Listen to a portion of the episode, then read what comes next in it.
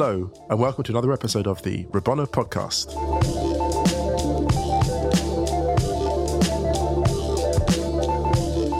Once again, I'm Musa Okwonga, joined by Ryan Hun and Michael Da Silva to discuss this week's action, but also the future of football, the good, the bad, and the ugly. Michael, welcome back. Ryan, welcome back. Hey Musa, how you doing? Hello. Let's just get straight into it. This week's games, so much football.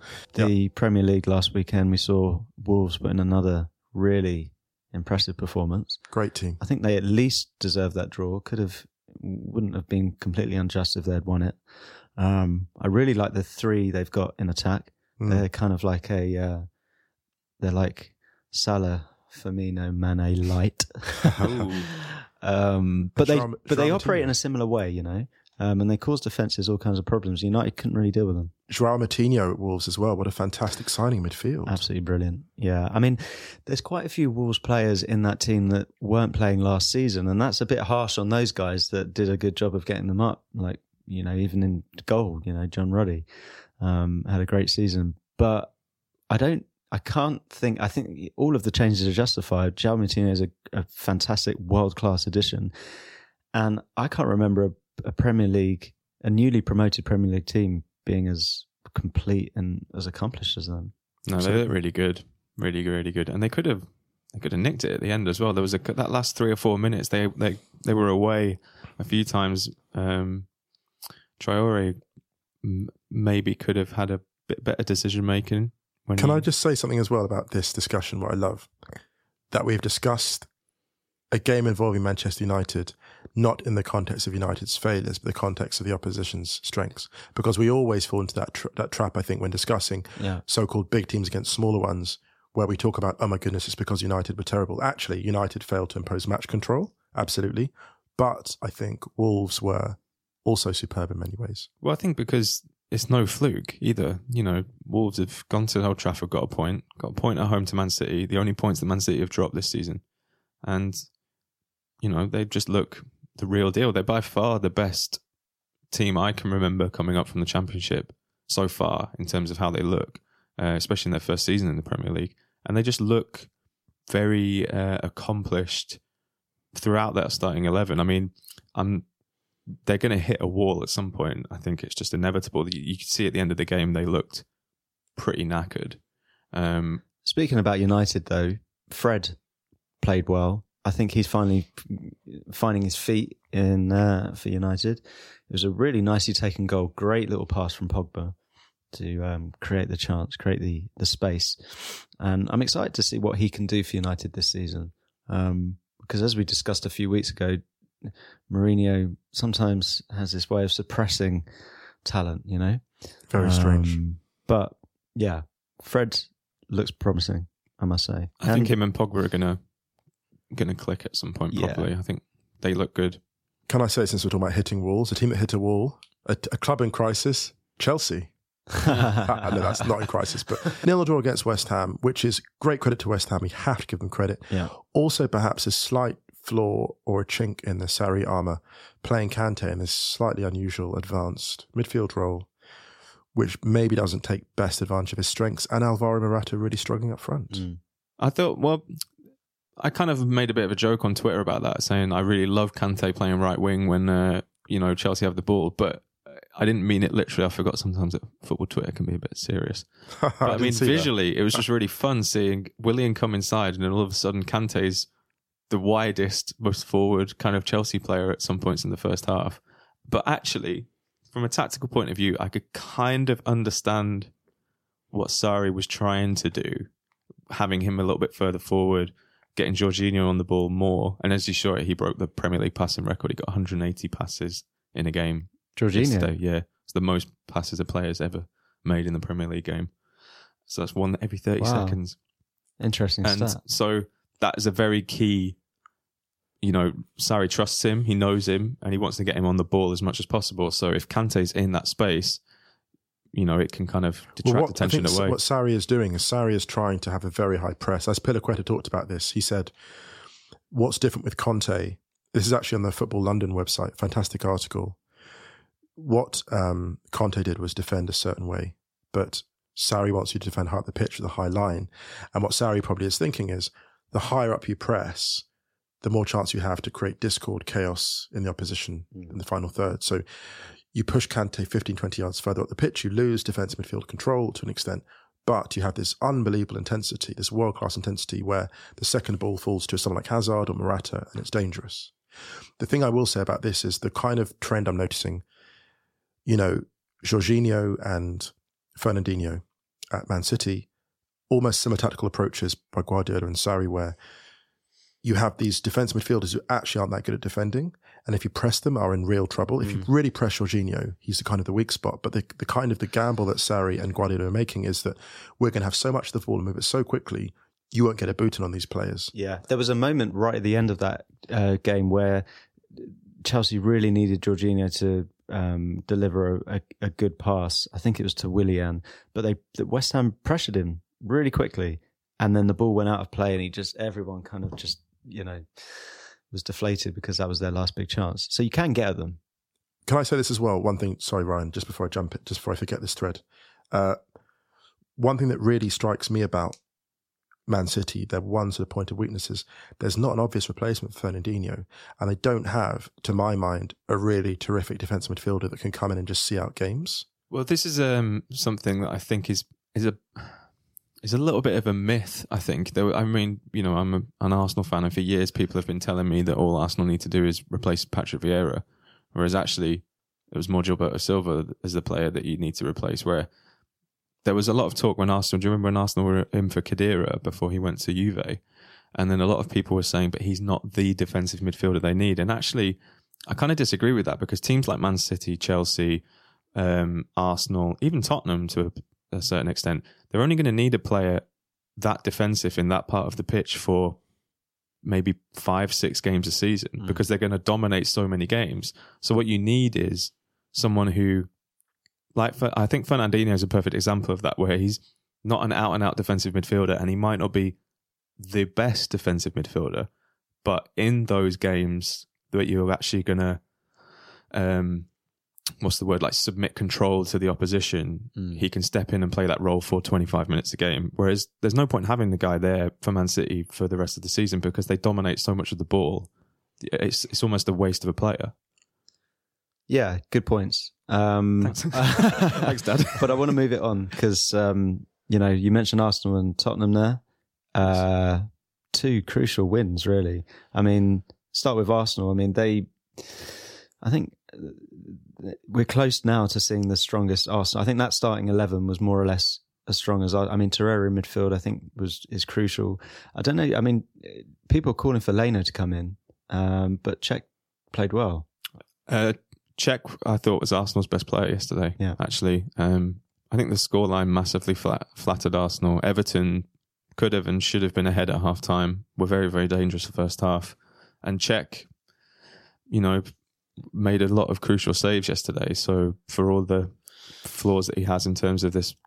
You know, playing with the ball at his feet, he's a you know still a very very good goalkeeper. What does that say about Arsenal's defence that they're able to um, leak so many uh, chances? Well, the problem that I've seen so far, I just think that there hasn't really been a massive evidence, apart from the very first game of the season against Man City, there hasn't been any evidence of this supposed high press, high intensity pressing. It's not really been there yet. But also, I understand that things are going to take time after such a massive shift. I think that we, Arsenal, look shaky at the back. They lost Sokratis yesterday, which the last few games he started to really look a little bit more comfortable. Mustafi is a major problem, I think, in that Yeah. Arsenal defence, and I think it's when Koscielny's back fit. I think him and Sokratis will be the main two. Yeah, I mean, Mustafi just has no um, composure. I would say. Well, he likes to. He's one of these players who likes to w- nip in and win the ball and come out from the back and kind of try and nip in front of a player. And but he he may he goes to ground so easily, Mm. um, and it it's very often uh, it very often leads to us like exposing Arsenal, you know. Mm. Um, but uh, yeah, I mean, I don't think it was Arsenal's best game of the season by any means. I think it was their first clean sheet of the season under Emery. Mm. Um, And a fantastic goal by Lacazette. yeah, very good goal. The second one was offside. Aubameyang was um, miles offside. I don't know how it, it wasn't given. Yeah. Um, But yeah, in the first half, Everton, Ar- Arsenal were much better in the second half, but in the first half, Ever- Everton were really, really good and deserved a lot more out of the game. Yeah, things are starting to click under Emery. I think. But isn't that great then? Because you've won a game where you were subpar with two goals from at least one forward has been maligned. Lacazette has had a tough time. Ozil's role out on the flank seems to be suiting him a bit better. Torreira is really great because he will add the intensity. He will give. He will lead the press. I think. I was impressed by-. So that's by also him, you know. yeah. Cazorla, Santi Cazorla came out with a great interview and he wasn't being critical of Wenger. He was just saying there were just certain things that needed to change. And we needed to change our mentality to being a team that could challenge for the title as opposed to settle for third or fourth. So he wasn't, you know, because Cazorla, with the greatest respect to Wenger, was just saying, give Emery time. And I think what's exciting about Arsenal right now is they are sort of positioning themselves as you've got Liverpool and City out by themselves. Let's not kid ourselves.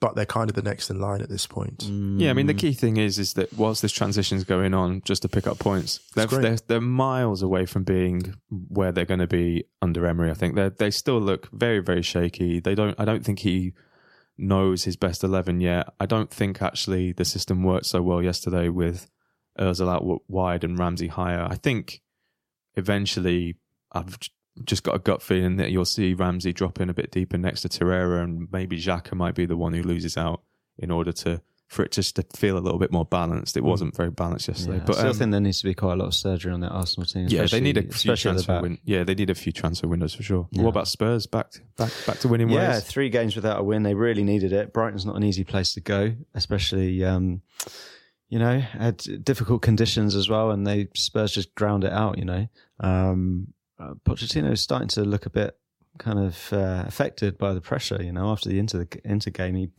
lashed out at the press, which is just kind of bizarre. I mean, he just doesn't usually do that. He keeps his cool both in victory and defeat. Um, but yeah, I think the manner of that inter loss was really quite damaging to the the psyche. So it's good to see Spurs come back so strongly, and I thought Lucas Moura was excellent again. Uh, Has been Tottenham's best player in most of the games we played this season. Um, Harry Kane scored again, and Lamela, you know, to come on as a sub in the last two games and scored in the last two games. So yeah, it was just one of those kind of classic stop the rot victories. Yeah. Um, Can I be a bit a bit contrarian? Feels like just a bit flat with Spurs. Yeah, it just feels like they don't have. I look at them now and I'm like, they've raised expectations so much because they are, you know, terrific the last few years. They've been mm. in terms of their improvement, and they're now a team that you solidly expect to be. They're just the top four team, like for me. I think it's just a bit of a a reality check of where they are at the moment, or Right. where they, you know, they've they've over um, performed for three or four years now, and it's just like, okay, this is actually how good you are. I I mean, I don't think there's any shame in that, and losing three in a row. Well, you know, every team goes through a bad patch. I think you know the good thing about Lucas Moura is that it's shown actually what having having a player of that quality to bring in can actually do for Spurs. I think if they had had a striker, I mean, ha- finding a striker anywhere near Harry Kane's quality is very very mm. difficult for a price that Spurs would pay. Yeah, But I think he's looked so tired recently that just being able to take him off in a game with 20 minutes to go or Mm. something when they're 2 0 up or something, I think just Well, you know, I t- was thinking the other day that Spurs should go in next summer for Jamie Vardy. Um, he's getting older, um, and 20, 30 minutes off the bench each week is probably how, you know, what he'd like from his career. And he's know? still so fast. yeah. Yeah. If Vardy is, it's. I was watching at Leicester Huddersfield, Yeah, and he's astonishing. Like Yeah. his Yeah. acceleration. I actually think he'd be a perfect signing for Spurs. I actually do too. Really, I really think perfect um, signing. whether Vardy agrees and whether he wants to be Kane's under, understudy, having been his understudy for England, um, would be a different question. But you know, Heung-Min Son can play that role, and he's done it well. Um, but yeah, Spurs need reinforcements there. But as I've said on this podcast many times before, they need a dominating central midfielder. Um, They've got Wanyama coming back soon, though, right? yeah, he's not the guy though. I mean, he's a good player, but he's not the guy. Dembele is good. He's getting older. Harry Winks isn't old enough, um, and they just need that experience. But um, you know, Kovacic. Just wish we signed him. What's going on at Bournemouth? Because they have this, you know, they they eviscerate a team last week, should have won 4 0, and then this week get absolutely taken to the cleaners by Burnley. Thank you, Burnley. Can I say respect to Burnley? Because it's nice to see Burnley playing more expansive football, which they've been trying to do, I think, all season, and actually reaping the benefits. Um, so I'm really happy that they've kind of been rewarded. And can I say as well, Aaron Lennon was peak Aaron Lennon. He was so good. What, A goal and two assists. Yeah. Mhm. I actually had on my list of things to talk about on the podcast was to some praise for Eddie Howe last week, and he obviously ruined that day. They got a taste of their own medicine though, Yeah. because the pre- the week before they'd been absolutely brutal on the break, yeah, brutal, and then Burnley just went to warp speed. I mean, you've got Aaron Lennon running at you with that intensity, and the thing is, the the one thing that Bournemouth shouldn't do is learn the wrong lessons from that defeat. Mm. It'll be very easy to go, okay, we lost four 0 but I think you've got to just say, look, if you encounter Aaron Lennon in that kind of mood. Cutting at you. I mean, I think he, he was he cut on off both flanks Mm. to create goals and score. It's just unfortunately one of those days. Aaron Lennon can be just as effective on the left as on the right. Mm. He really can. He's uh, underrated player, even in the uh, the autumn of his career. Well, because he can beat you off either. No, he can beat you with a, his balance is so good. He can beat you in either direction Mm. equally well. And that's Yeah, completely for right. Yeah. um, quick shout for John McGinn's wonder goal for Villa, oh my word! Oh. which Insane goal. is uh, very fun to watch with the Partridge commentary over the top from the day to day. Um, Against Sheffield Wednesday, right? They lost, I Yeah. think. Yeah. It was the Unbelievable perfect volley. that that angle from behind him as well yeah, was yeah. good. And um, do you want to do a quick Scottish Premiership mention? For sure. Because was it Premiership or is it Premier League? I think it's Premiership still. Scottish, it is the Premiership. Hearts Yeah. are top, unbeaten. Celtic are sixth, six points behind Hearts. Rangers second, Hibs third, Livingston fourth, Kilmarnock fifth. Who Is beat Scottish, the Celtic? at is the Scottish football good again? It's fun again. Okay, There you fun go. again. So Gerrard's doing a really quite good job. He got a draw um, against Villarreal, didn't he? for yeah, that Rangers? was a really fun game. Actually, that was probably the best from a few of the games I watched in the Europa League. That was probably Mm. the best game I watched. And um, yeah, I mean, slowly but surely. a- Again, very early days, It's- but you know, a lot of people were quite critical of him taking that job. Actually, as his first job, quite a lot of people being quite dismissive about it. And actually, I think he's you know showing it to be a pretty smart move. I think it was a smart move. Because I did actually. I, even at the time, I thought because uh, Rangers are a club that are have come back from you know years of turmoil, um, but they're they're on the upward, yeah, definitely. and there's no. It's it's not like a you can't lose kind of scenario, but there's a lot more pressure if you're Brendan Rodgers in charge of Celtic. Mhm. You're expected to win. Rangers are just expected to challenge again, and you know when you're starting out as a coach, you want you want to be winning, you want to have experience winning, and you just want a role where the pressure is not so on you. Where you look at Lampard and Gerrard and Lampard can't seem to be mentioned one without the other, but you know Lampard taking the Derby job was, I think, a, a, really really brave move. For a first job in the Championship is tough enough, but Derby they're expected to at least be in the playoffs each year. So- Can I say one thing I love about Stephen Gerrard and Frank Lampard is their yeah their bravery and their honesty about where things didn't work out. So there's great interviews you saw Gerrard reflecting on his career, things didn't go quite so well, and the honesty and Frank Lampard talking about this golden generation, why it didn't work out, and maybe we weren't we were a bit selfish. And I think that kind of self reflection, that kind of honesty, is what actually we should have been thinking. Yeah, these guys will make good managers Mm. because they have the ability to reflect honestly on their own position, their place within a structure. And, you know, without naming certain names as pundits, like there are other pundits who don't do that so well. And that's why I think they're sitting in the kind of pundits chair and not in the dugout because name them. no, no, we're, we're, not that, we're not we're not that kind of podcast. Also, that's that's that's for my Twitter. I've got I've got a different brand on Twitter. Anyway, enough for me. Listen, I don't lower the tone.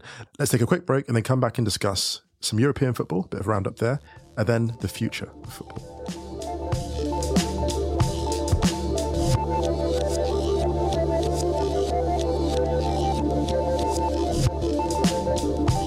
Back from the break with a quick roundup of the European action, domestic leagues.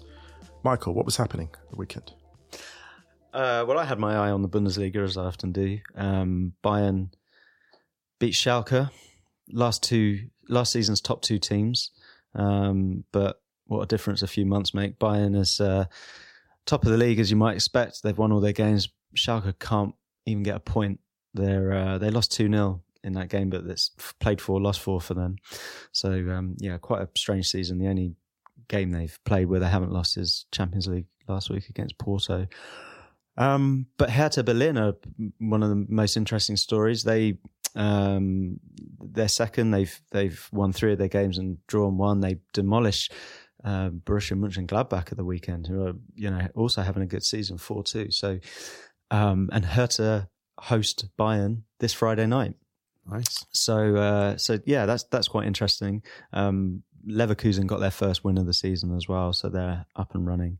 Um, That Kai, that, that man Kai. yeah, he's you know he's he's the future of German football. He's 19 and you know scores crucial goals. He's a very effective striker, and you know he's kind of tall and a bit gangly, um, but he's got a real smart um, football brain. He reads the, the game really well. Without him and Brandt, they'd be in big trouble this season. I think. I mean, they are in quite a big trouble, but they they seem to be the two things that really look like. I expected Leverkusen to do really well this year. Yeah. I thought they would be, be the ones, p- possibly Bayern's closest challengers, um, but it hasn't just hasn't worked for them so far. But you know, it could just be a slow start.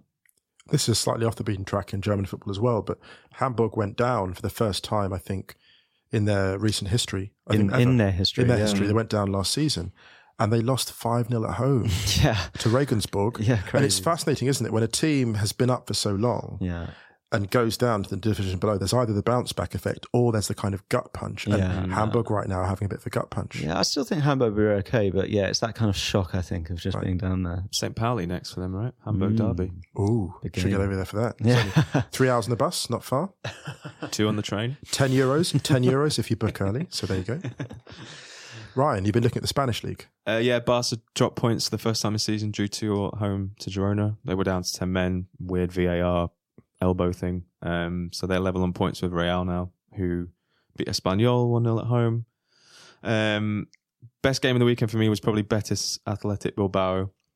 Really fun game, two all draw. Iñaki Williams got the first, Raul Garcia got the second, and Marc Bartra scored an absolute wonder, well, wonder goal. It was a Oh. great goal from like 30 yards out. I out. saw that. That was amazing. Um, and then Sergio Canales got the equaliser set up by Cristian Tello, which just sounds nice. Betis to me. Bilbao's not two really interesting teams. Yeah, Betis are like they're not scoring goals. That was their their first two goals since Joaquin's goal in the Seville derby. That was the only goal they'd scored in That the was a couple of weeks season. ago, right? A while back, three or yeah, three weeks ago, I think. Yeah. So they're not scoring goals. They need to score more goals. Um, It's a bit random, but when Bilbao are involved, it's like everything just goes up a notch. You know, the Mhm. intensity. It's like, you know, like, sounds a bit silly, but you know, the late 90s, like early 2000s, Busta Rhymes came on a track and it just raised the whole tempo of Oh, everything. Like Bilbao, are like they kind of, they just add. I mean, the game against Real last week, I think it was a couple of weeks ago, and they just raised the level of everyone else's performance because that intensity they bring. Yeah, that was like the game of the weekend that weekend as well. Um, I think Atletico won finally. Yeah, Lemar got a couple, well, one or finally, two. Own goal and a goal. Lemar yeah, his his first goal was not really his goal. It was like a thirty yard shot off the bar, hit the keeper, went in. Great And then he drive, though, great Second strike. one was good. Yeah. Lovely pass from um, uh, from Koke. Um, and but yeah, in that game, Ivan Alejo got sent off four minutes after coming on as a substitute, which uh, was quite funny. Uh, it as was a bit of a nasty one. He went over uh, studs down on Saul's calf. It was pretty grim. Hmm. Um, Sevilla beat Levante 6 2. First time they've scored six goals in La Liga. Wow. Ben Yedder got a hat trick. Huesca lost again. wow. So that's over. But yeah. Um, what else happened in Europe? Serie A, Ronaldo scored again. Mm. Yes, late strike. He scored 10 minutes in the end, I think. Yeah. And this is the funny thing. I shouldn't be so surprised because Ronaldo is physically in great condition. But the second goal they scored against Frosinone and Ronaldo leading the break, he actually played a bad pass um, on the break, but the speed that he led the counter attack. This is a 33 year old man Yeah. who's outpacing 95% of players half his age. It's I'm just gonna- unbelievable. I'm going to let people behind the curtain a little bit here. On my notes for the show under Serie A, it just says in bold capitals, Gervinho with about 15 O's on the end. Gervinho's goal, absolutely beautiful and a great goal and a vindication of Arsene Wenger picking him out of a crowd because you look at Gervinho and you think this is a guy that's a terrific footballer, but it wasn't for lack of talent that he didn't mm. make it. Maybe timing, maybe a bit of decision making, but all the talent is still there. So I'm glad to see him doing well at Parma. Um, Sassuolo won. They're doing really well this season. And also a brief mention f- uh, for the Dutch league, brief and rare mention, but the top two teams played. Um, PSV beat Ajax 3 0. Um, yeah, like a, a really huge victory for them. And they PSV have won six out of six this season. They're flying. Um, I mean, it's always between those two and Feyenoord, but um, Yeah, Ajax quite not the not quite sorry the dominant um, the dominant force they've always been. So, with a team Ajax that looks to the future so often, let's get to the next part of the podcast as a segue the future of football. So, many big changes happening in the game, some good, some bad, some very ugly. And Ryan, I know you in particular have thought about this theme a great deal. What concerns you about the future of football? That is a huge question, to be honest. Many, many, many things. I mean, maybe we can start with just the, the escalating transfer fees. Well, it all started with Neymar, didn't it? Can I be a bit more controversial and say, actually, I think it started with that time that Juventus brought in Buffon for like 30 odd million Oh. and Thuram for about 30, because what you saw then was until then, it was only really attackers that went for those huge sums. Hmm. And what happened with, you know, with football being this game, which is now about space and pressing, and it, it, it puts more premium on other players in all that- positions. So Van Dijk, for example, you could say that Van Dijk going for 78 million or whatever it was, was the logical endpoint of this, where actually a player's crucial nature isn't just because they're at front, it's at the back or wherever. Yeah. But there is no endpo- endpoint, is there? It's a, it's a constant evolution, and you know how long is it going to be before the first hundred million pound defender, hundred and fifty million pound defender? I mean, Right. where does it end? Um, you know, I think it's interesting that you bring up Buffon and Thuram because they were. I mean, Buffon especially. I mean, that was that record transfer record for a keeper stood until this summer, seventeen years. Um, and I think we've been, yeah, we've been approaching this point for a while, but something just tells me that Neymar kind of tipped it. It's worth kind of remembering though as well that Mendieta went to Lazio for forty three million pounds in two thousand and one. the scary thing with Mendieta was he went to Lazio and barely played, or at least didn't play to his level. Hmm. And you look at Barcelona in recent games, they fielded Coutinho and Dembele. These are players the combined transfer value of, and this is the Neymar money, you know, to an extent, but Hmm. a combined transfer value of 300 million euros, Hmm. and they haven't really won anything. You know, they haven't really, and this These is days, you know, elite clubs have to play, have to pay that kind of money for for prospects rather than finished articles. It's absolutely insane. I mean, Dembele is a is a really fantastic player, but and he scored a great goal um, last week, by the way. But really, like he's he's he's still very much a work in progress, and maybe five years still away from the player he he will be eventually. Do you think that they would have paid that fee though had they not got the money for Neymar in in standalone? They would. I don't think. No, I don't think think so. Barcelona pay that fee without um, the Neymar sale. And I think you look at Liverpool, for example, as well. The reason that they, I think we said this on the podcast, they kind of earned the right to go and spend that money on um, Alisson and on um, Van Dijk and um, Fabinho, really, um, because of the how well they've sold in the last four or five years. And this is the point. Every so often, every few years, you get this big superstar, Neymar, Mbappe. You know, if he goes to Real Madrid, say he'll be the next. Where they're they're hyped to such a level, and often for sometimes for good reason. It, you know, Mbappe's a, a absolutely uh, class act, but when that move happens, Mbappe to Real Madrid for three hundred million, for example, it hikes the entire market and there is the knock-on effect is the players you just mentioned, Musa, Coutinho, Dembele, um, going for fees that are, are just crazy, and you have to wonder where it all where it, where it's heading. Well, actually, Arsene Wenger, the great visionary himself, talked about I think, the abolition of transfer fees at some point. And Wenger is someone who's, you know, the kind of the Nostradamus of world football. So he talked about the European Super League Yeah. a long time before it manifested. And I think actually there'll be a point where transfer fees become a thing of the past and it becomes almost a bit more like football. Uh, sorry, a bit more like uh uh, the NBA, Mm. where you've got people, sort of free agency and so on, and money being generated through other means because the transfer fee system. I mean, clubs still spend the same money though, really, or they spend a little bit less money, but it just means the players earn more money. So if if if players see out their contracts, which is what I think Wenger said, players are seeing out their contracts more and moving for free, they their wages go up, they receive a higher signing on fee. So the money still flows, but it's just in a different way. It just means more of it goes directly to the players than to the to the clubs, you know. And actually, and to your point, that's an excellent point you make. And let me contradict myself almost immediately. There was a great piece of research, I don't remember who by now, but it was talking about the transfer value and the cost of these players and saying actually, as a percentage of turnover, as a percentage of turnover, these are the kinds of fees you'd expect to see clubs spending because, mm. And this is to the point we'll come to later about the way the game's being globalized and grown so much. If you bring in that amount of revenue, if you grow, you know, football exponentially, you can pay 50 million for a fullback, you can pay 70 million for a squad player because the pie is five times what it was X years ago. Was this the thing that said that? Um, so basically, what Van Dijk cost Liverpool in terms of percentage was pretty much the same as what Ferdinand cost Man United. It might have been. I actually think it might have been earlier. I was having a conversation with um, the team at Sky Sports. I was going to do some uh, some work for them, and we had a chat about turnover. And it came up in relation to the Kyle Walker fee, actually, because I was saying, you know, that's a good fee relative to what he gives City. Like it, with what Kyle Walker gives Man City, it's basically equivalent of a kind of hybrid forward fullback. And the point the journalist made is that actually it's even more simple than that. It's not just the value to the team; it's the financial value is in line with what you expect in relation to turnover. Yeah, well, on that Amazon documentary, after the first couple of episodes, it gets quite interesting. And there's one bit where the um, I forget the the CEO of Man City, but when he he's saying he's talking about their transfer policy, and a lot of it is around the Sanchez stuff, and he's very much like, "This doesn't make sense for us. We walk away." You know, so they still have this really. They seem to be really on it in terms of like they value players at a certain level. And I mean, probably every club does this. You just don't get that kind of access.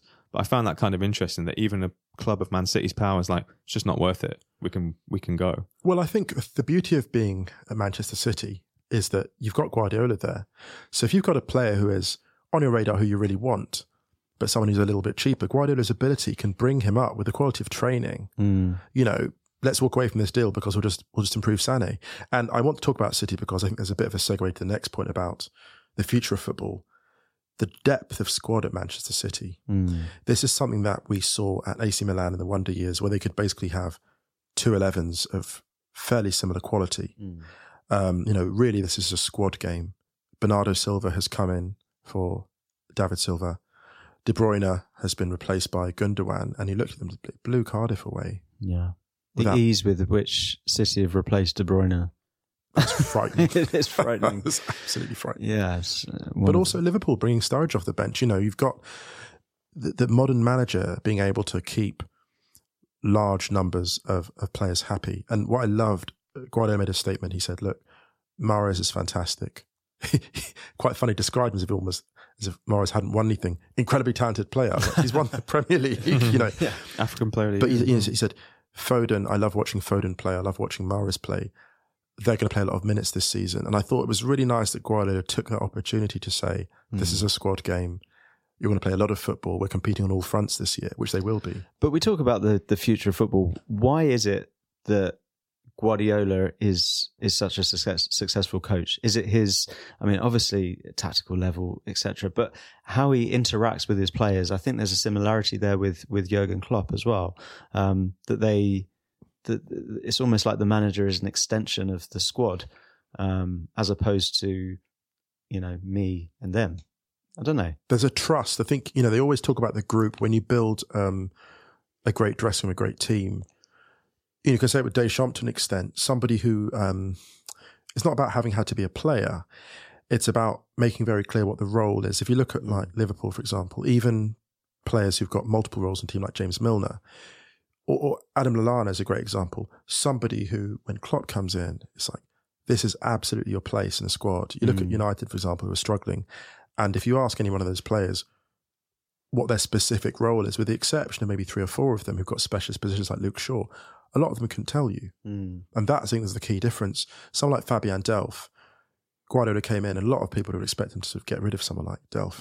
But he said, actually, I want you as a fullback on this day. I want you here on this day. And that's the genius of the modern manager, the ability to assemble disparate parts into evolving evolving squads. Yeah, and a lot of um, the coaches you just mentioned operate within the director of football model as well, um, where you know I, noticed this at Spurs with, uh, with Pochettino, who's brought in his director of football from Southampton, and they almost work as a as a unit and throughout their their, their entire coaching career, um, and that's a real shift from what we saw even even 10, 15 years ago.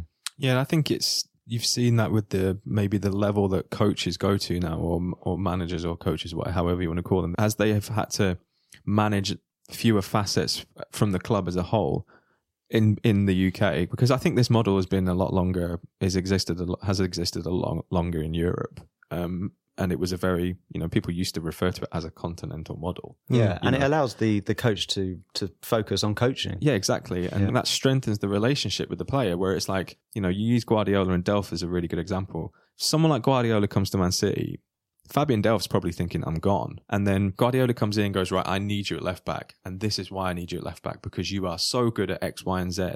And actually, Fabian Delph is like, Wow, this guy has thought about my game more than I have, you know, and sees me in a different position. And that can be hugely motivating. It's funny because what quite often, you know, I laugh and I, I'm involved in this as well. I often laugh when people say project.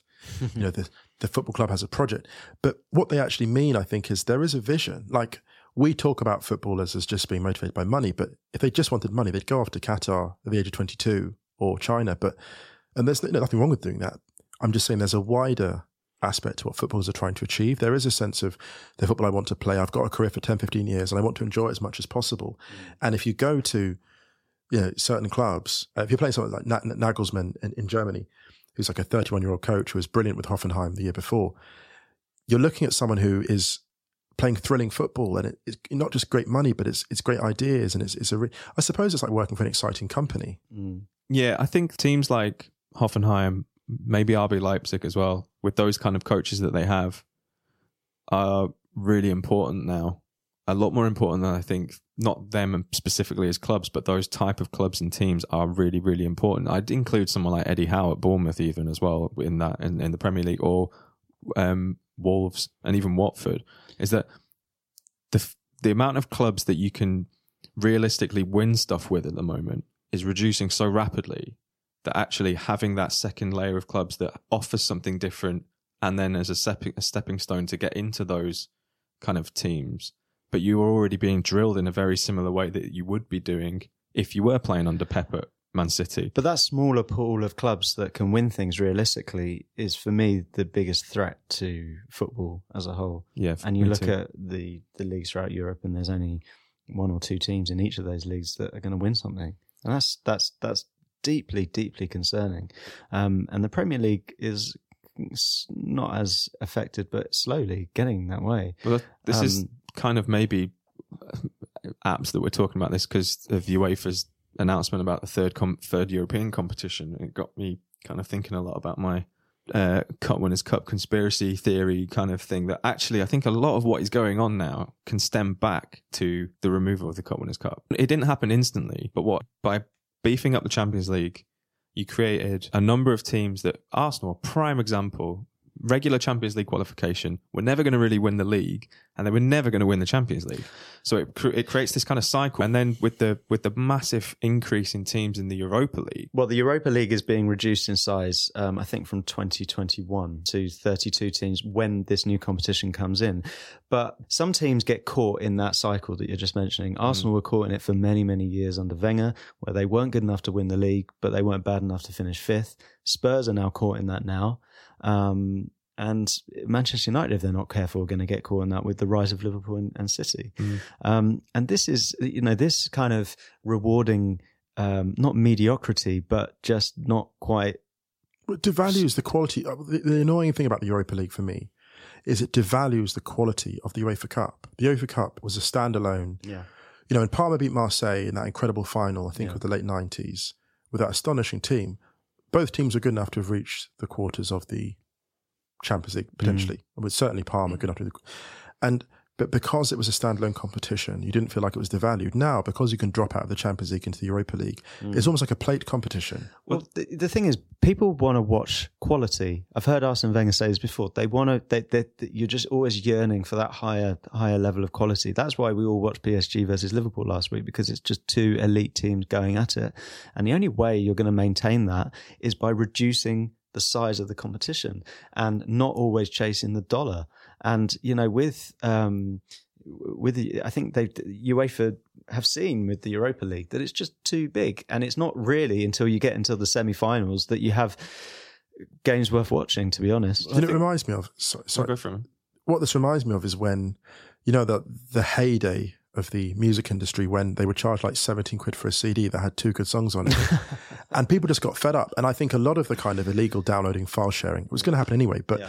the vigor of the file sharing was a kind of backlash against you've been ripping us off for years. Yeah. And I think if people had been a lot more generous with product, if people had actually charged five quid for a CD, Yeah. they'd have much more brand loyalty when file sharing happened. I think it happened with football, with streaming. People are now just streaming or tuning out because they're like, I'm not going to pay for this product. Yeah. There's too much of it. Absolutely, qual- it's a it's a great comparison, and I think reducing the size of the, the, the Europa League, and to be honest, I think the Champions League as well. I mean, th- th- I would love to see the Europa League.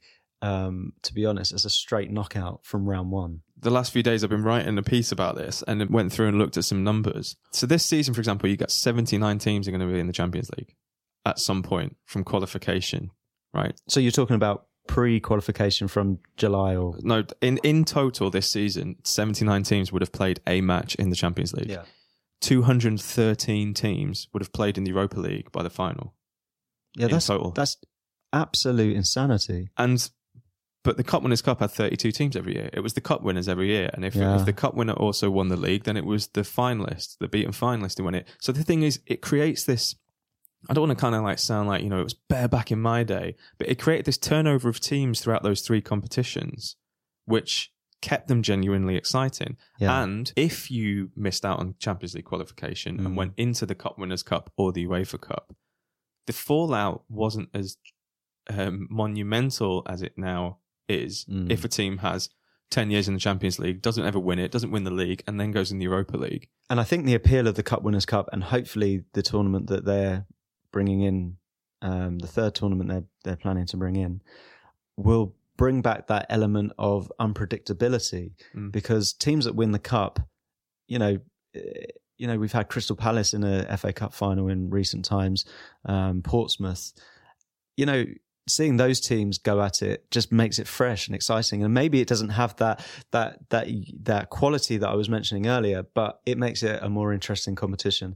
And I think um, reducing the size of the Europa League, um, possibly the Champions League, it's it's trying to concentrate the quality, but ultimately, I don't think it's going to be enough to um, to ward off a European Super League. Yeah, maybe. But I think that's because you've got a number of teams who are consistently in the Champions League who are looking for that next thing. It's not enough anymore because they're so used to it. Mm. Whereas, like, two teams have won the Champions League in the last five years.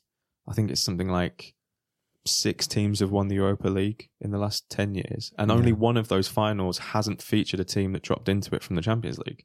Whereas in the last 10 years Yeah. of the Cup Winners' Cup, there were 10 different winners. Yeah, exactly. That innovation hasn't hasn't really worked. It's not worked at all. And it's extended into, in my opinion, it was the catalyst. You didn't see it straight away.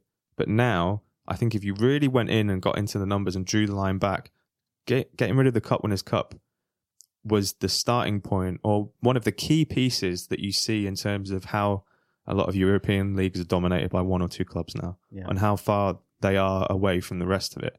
And I really, really hope that UEFA do something sensible for a change with this competition and ignore what a lot of the big clubs who you know are comfortably in the Champions League want and actually do something like making it all smaller and hopefully making it a lot more interesting. We're all football romantics here, and we'd love to see that. Um, I just think ultimately the chasing the money is going to win. all about the Euros. Actually, a, a quick segue there. Um, we're looking at ways the game has changed and the concentration of power in certain hands. Now, that's happened for clubs. It's also happened for agents. Yeah. And there was one point when a lot of the Mino Raiola players went to Old Trafford and Mendes went with Mourinho. There was a kind of a thought that actually the the football agent almost became a sort of a sporting director to an extent, a de facto Mm. sporting director at certain clubs. And uh, how do you feel the rise of agents has affected the game? I think it's hugely damaging. Um, I mean, you've got you've got agents identifying clubs that are desperate, maybe stupid enough to pay their exorbitant fees.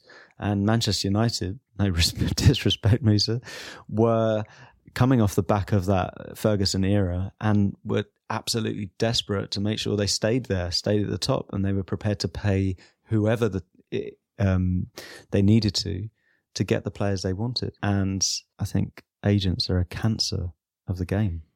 I mean, I have a slightly different view only because I, you know, we, we were discussing this, I think, a bit earlier about, um, you know, before before the podcast, we were discussing a player like Casemiro playing at Real Madrid with a with a bad agent could be for could play for any one of 50, 50 teams, and wouldn't get his big break, and the right agent can really position you in a really you know really exciting way that can change your life. So the flip side for me is almost they have a really great value in putting players placing them in the right way. But I think what you're saying is something different. It's more a sense of abuse of a dominant position. Yeah. I mean, yeah, like not every agent behaves in that way, but I think it the position can be abused. Mauricio Pochettino doesn't have an agent.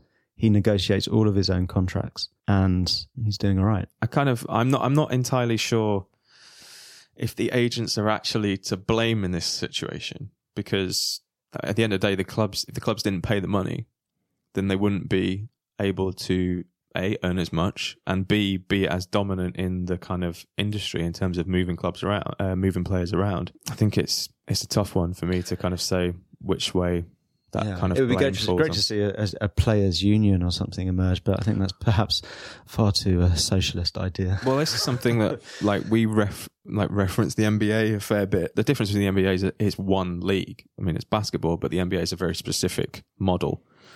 And they have this thing where they have, you know, Chris Paul is like the the main rep of the players like union, if you like, and he negotiates the stuff with the league and you know the collective bargain, bargaining agreement and stuff like that. I and love it's- that. and they all really look out for each other and they all seem to be very keen on making decisions that benefit the league that benefit the players and that benefit the franchises and the fans. There's a really really big fan element in there. Mm. and you see it maybe this is kind of a point we're going to move on to so maybe it's my turn for a segue. So- but you know the the accessibility to to stream and view the NBA they're very keen for people to share stuff online about Mm. highlights that happened or you know key moments or you know the way that they run the league pass and stuff like that. Whereas you know football um especially when you're dealing with like the Premier League and the Champions League they're very very keen to shut down that Which is strange for a sport that um, advertises itself, prides itself as being the world's game. Um, it should be a lot more accessible to a lot more people. well I mean we've been meaning to talk about the Women's Super League for a few weeks now since it started and maybe this is a good point to give it a mention because they are really embracing that model. Mm. And, you know, as decisions are being made with the men's game that we're all kind of pulling our hair out about, actually what's going on with a lot of with the women's game at the moment is really encouraging. You know, I watched had the West Ham Chelsea game on yesterday, but then I had Arsenal West Ham in the Women's Super League. They streamed it live on Facebook Mm. globally.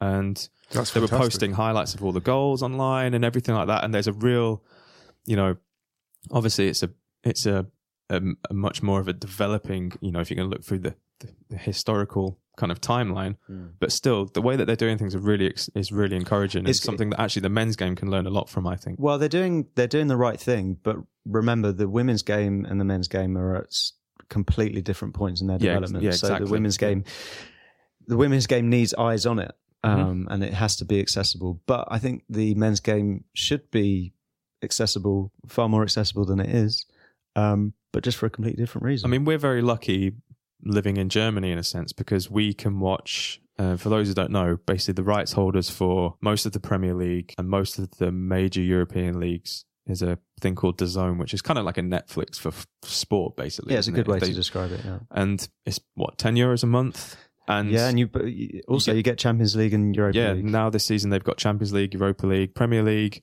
La Liga, Serie A, all of like Dutch League, the Scottish League, You the can e- Championship. You can even catch up on a bit of J League if you want. Yeah, wow. J League, and they have the Bundesliga highlights, and they have a load of other sports as well. Whereas Yeah. to watch the same equivalent sports in the UK, I think Yeah. it's, it costs you something like eighty pounds a month. Yeah, absolutely. And DAZN have really, I think, torn it up and Mm. changed the game with that. You know, streaming is uh, is the future. Well, it's the present. And I don't think the Premier League, the Premier League's innovated in many ways and has changed the landscape of football beyond recognition. Um, but I do think there's some ways where they're a little bit behind the game. Well, we're talking about accessibility of football, and sorry to be the segue guy again, but it's your. I just stole that. I, I passed the baton back. so you know, La Liga talking um, very recently about being a sort of a, a global entertainment hub as opposed to just a footballing experience. And you know, let's let's cut straight to the chase. At what point are we going to see a Champions League final in Sao Paulo or the Cowboys Stadium or Tokyo because it feels like we're moving towards a time where the game's going to be truly globalized. Well, I can see when you say that, Musa, how excited you are by the idea. listen, listen. Can I just say, um, for those listening, if anyone listens to this podcast who can get me tickets to the 2030 Champions League final in Sao Paulo, I will not say no. But Well, having said that, 2030. I mean, it's it's it's it's realistic. how do you feel about it? Though? I don't know.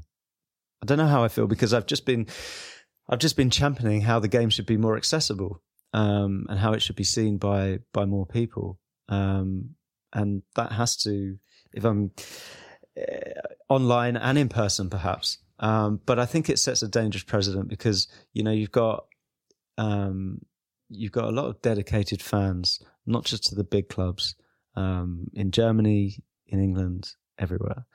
And once you start tinkering with the league, it becomes. I think the final of a of a of a of a tournament is a slightly different thing. Um, but I think if you start messing around with games, regular games in the season, it's a slippery slope. And I think the way that La Liga have dealt with it um, by basically just announcing it without having proper negotiations with the um, the players' union is um, it, actually disgraceful. And the Sp- and the Spanish FA, they was just they just went ahead and announced that this was going to happen without any clearance from anyone. Yeah. And um, it's worth giving Colin Millar a follow on on Twitter, who's been covering this and keeping you know updating the thread every time something new happens, and it's just a complete mess. And that that that they've received a lot of backlash, I think, from it. And yeah, I mean, I think the decision to play a regular season game, we've covered this. We did that podcast about it and how you know Girona are going to lose their home game against Barca, so they have a load of season ticket holders who are going to have to get compensated and apparently are going to be compensated for losing out on that game. It's, But even that, like not being able to see, that's un, that's horrible. It's so un, imagine not being able to see Barca come and visit after years of supporting. Yeah. Oh, sorry, we've risked the fixture overseas. Yeah, and for me, that's that's just uh, it's it's sacred ground, and you just can't touch it. And I think the moment we have that happens, the game is uh, dying a slow death. But this is a common thread with a lot of stuff that happens in La Liga is that the fans they get walked over, Mm. and so many decisions around what happens in La Liga seems to massively neg- like negatively affect fans. Like you've got the kickoff times, for example, well, yeah, prime going to mention example. that. Yeah. So there's a lot of stuff going on with kickoff times, and they're try- I think the Spanish FA are wrestling back control to um, dictate the kickoff times again. But there's been a long history of debate about this, about playing games late at night for arguably, you know, they'd use a, the the heat as an example, but then they'll play some games at one one p.m. and there'll be fans literally fainting in the stands, and basically they they spread it out for TV. Yeah, of course. Um, you know, in Germany, um, the president of the DFB, Grindel, he came out earlier this year and just said that we're not going to ever have a German Cup final played outside of Germany. Categorically said it, and German football fans, um, they don't allow themselves to be walked over. Monday night games, they tried to in- introduce them last year and last season, and they were met with, let's just say, fierce opposition. Um, so I don't think it's something you're going to see in Germany, but I think it's, it's a different it's a different ball game in Spain. on that topic, actually, I thought found that really funny because they've been playing Friday night games in the Bundesliga and Bundesliga two for quite a while now, right? Yeah. good few years. Yeah, yeah, Um, was it last season or the season before that they brought the Friday night game into the Premier League? yeah. And loads of fans were like, "Oh, what Friday night? Friday night?" But, but, but they've been dealing with Monday nights for years. Yeah, it's And actually weird, for isn't me, it? Friday doing a night, Friday night game, much better. Yeah, so much better. yeah. This moment reminds me of this is a slightly weird analogy, maybe, but it reminds me of the time when they started charging us to take money out of our own bank accounts. You know, like a cash, you know, like was, you know, all of a sudden, you know what, you're like, oh my goodness, wow, it costs 150 to take my money out. And we're like, this is never going to stand. yeah, And now someone can charge you five euros to take money out of a cash point. You don't bat an eyelid. You just take out 150 so it makes it worth the transaction or whatever. I got charged five euros in Hamburg a few weeks ago. And You I see what I'm saying? So it's like almost what was unthinkable is now completely thinkable. So Uh, but it's, next it's dangerous ground. it, I agree with that. But the next time a World Cup is in Africa, for example, an African country, it might be Africa where we play all the group matches in. We might play like the four regions of Africa. We have the different group stages, mm. and then we meet. We play the final in like whatever twenty, whatever. We play the final in Congo. And here's the thing: everyone would tune into that. I'd watch that. Like oh, the games will be connected by high speed rail throughout Africa. Like it'd be really exciting. Like, you know, and the globalization of the game is going to happen because frankly, we're all going to keep watching. Like we're all going to, because it's our eyes are stuck on it. And even if we boycott it, like you and I and whatever, but it's just the way things are going to go, unfortunately. See, to me, I mean, I know, Ryan, you've discussed this before. This to me feels like it's almost a wider conversation about whether new the next World Cup is going, and about how we're going to democratize qualification there. So, what would you say to? What would you say? Well, the next World Cup is going to cause major disruption to the major European leagues, and it shouldn't have been awarded to Qatar in the first place because this was inevitable that it was going to happen. And I think we spoke about it on the podcast. We said that we're a little bit worried about this. Might have been this is probably the last great World Cup we've had this year Hmm. because of the changes with next one in Qatar, then 48 teams. And they ha- uh, they ha- FIFA haven't even ruled out bringing 48 teams into the next World Cup. Yeah. Thin end of the wedge, gentlemen. Well, so there's a the future of football is in a perilous place. I think overall, uh, there's some exciting stuff, but fundamentally, I think the uh, the prognosis is a bit concerning. That's how I see it. Um, but listen, gentlemen, absolute pleasure once again to have you on. And yeah, uh, all listeners, thank you for joining us again. We've run slightly long this week, but hopefully you'll find it engaging content. You can find us on all platforms at Rabona Mag, Facebook, Twitter, and so on, Instagram. And yeah, we'll see you again next week.